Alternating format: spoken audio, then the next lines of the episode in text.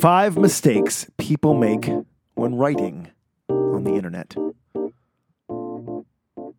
Before I begin this article, I want to say that this article has a lot in it that is visual. And I don't mean visual in terms of graphs and charts. I mean visual in terms of uh, the way I'm, I'm demonstrating a lot of what I'm talking about as I'm writing this article. So I very much recommend you read this article or follow along uh, with it as you listen to the audio. But that being said, maybe I'll just make this audio and try to add a few things in the audio that aren't in the article. So uh, you should know that and definitely check out the article. It's at buddhism.com slash writing dash internet. Okay, here we go. Without the internet, I would have never become a writer. That's because growing up, I thought I was terrible at writing. I got C's for grades, and I found reading books and writing essays painstaking and tedious. Then along came the internet. Blogging, social media, and away messages for AOL Instant Messenger became my canvas, so I started writing all the time. I actually remember one time in college when I spent an hour writing an elaborate poem for my AOL Instant Messenger away message. I was up late studying and I had made my own version of Shakespeare's To Be or Not to Be speech from Hamlet. It went, To sleep or not to sleep? That is the question.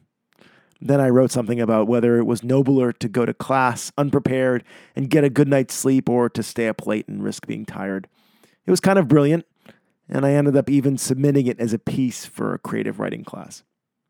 Anyway, the point here is that the internet has been a total blessing for me as a writer, but it has one major drawback versus traditional publishing there's no one to edit your work.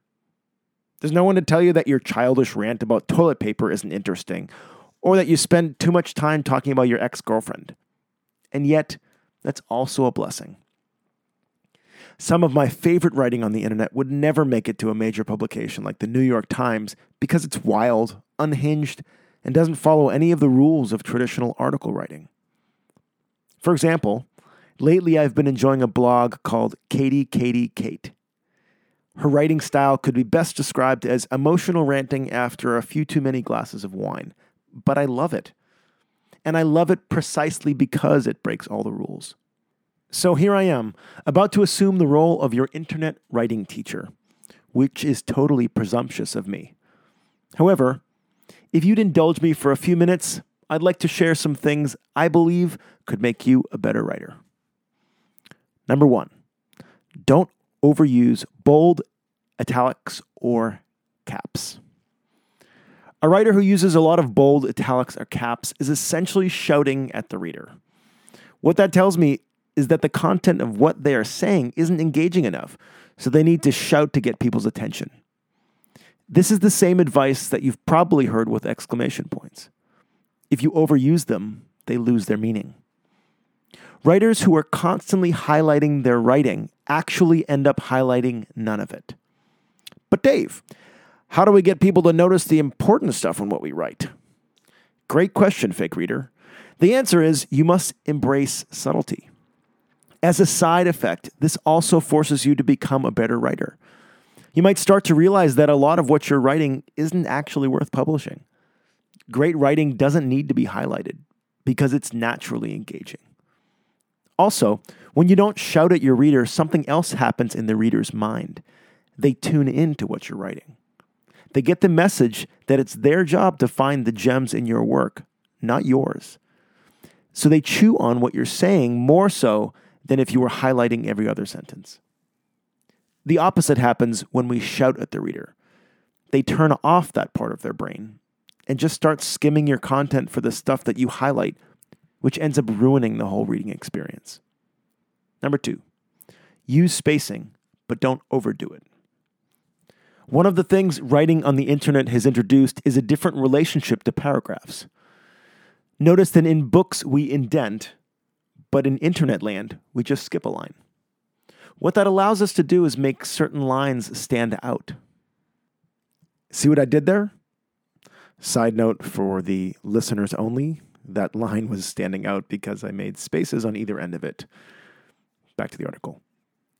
that line stands out because it's all by itself versus the paragraphs on either end of it, which are more than one line. Now, this is where we can get carried away, and we make the same mistake as before. We make every sentence stand out, which leaves actually nothing standing out. To show you the difference, I rewrote the first part of this post and overused the spacing. It's too big to put in this article.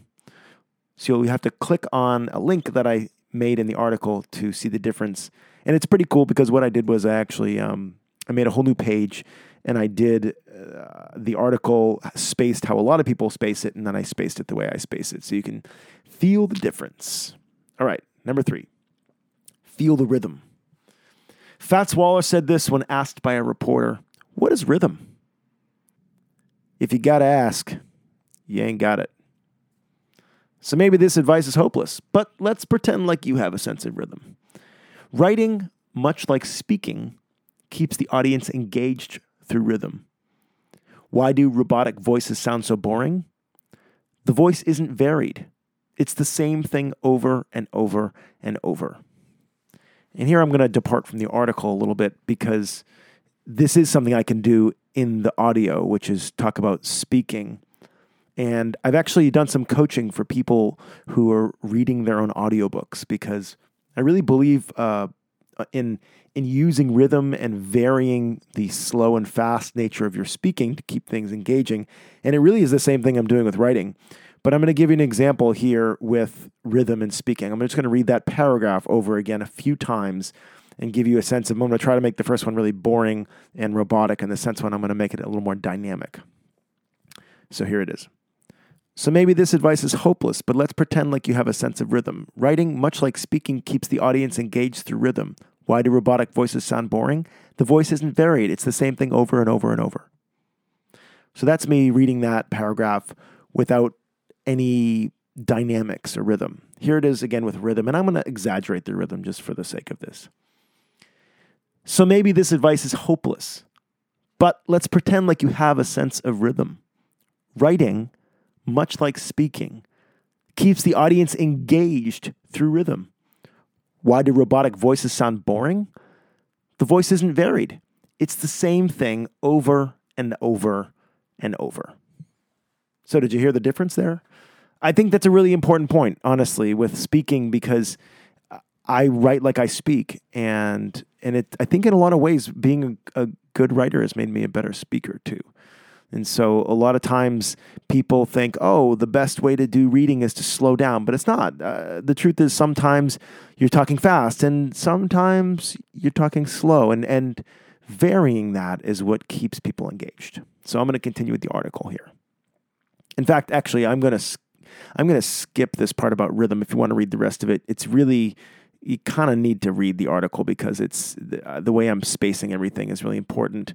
And I feel like I've already added a bunch about rhythm with uh, this extra in the audio. So, number four, don't forget the em dash. There are a few ways to use the em dash, which, by the way, is, a, is the longer dash.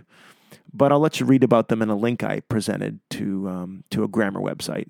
But my favorite way to use it is when I want an ellipsis, which is the three dots, because often that's how we speak. The em dash is also a great way to add rhythm within a sentence. It's also one of my favorite things to use on the last line of an article because it adds that little extra bit of emphasis when you need it the most.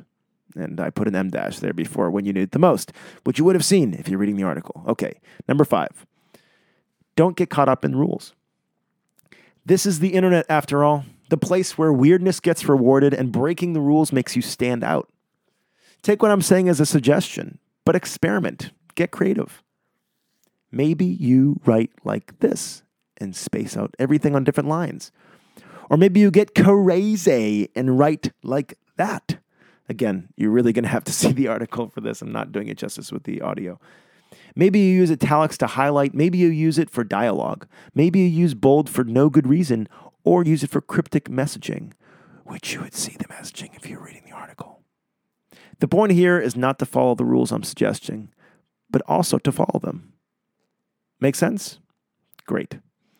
Now get out there and make some great art. This has been Five Mistakes People Make When Writing on the Internet. Written and read by Dave Buddha. This is from Buddhism.com. Again, if you have not seen this article in person with your own eyes, I think you're missing out. Although you did get a little extra bonus thing with the speaking today, so that's kind of fun with the audio. But double dip, you go for double dipping and you get, you watch, you do the article and the audio. You will not be disappointed, I promise. The article is at Buddhism.com slash writing dash internet. And thanks for listening. I'll see you next week.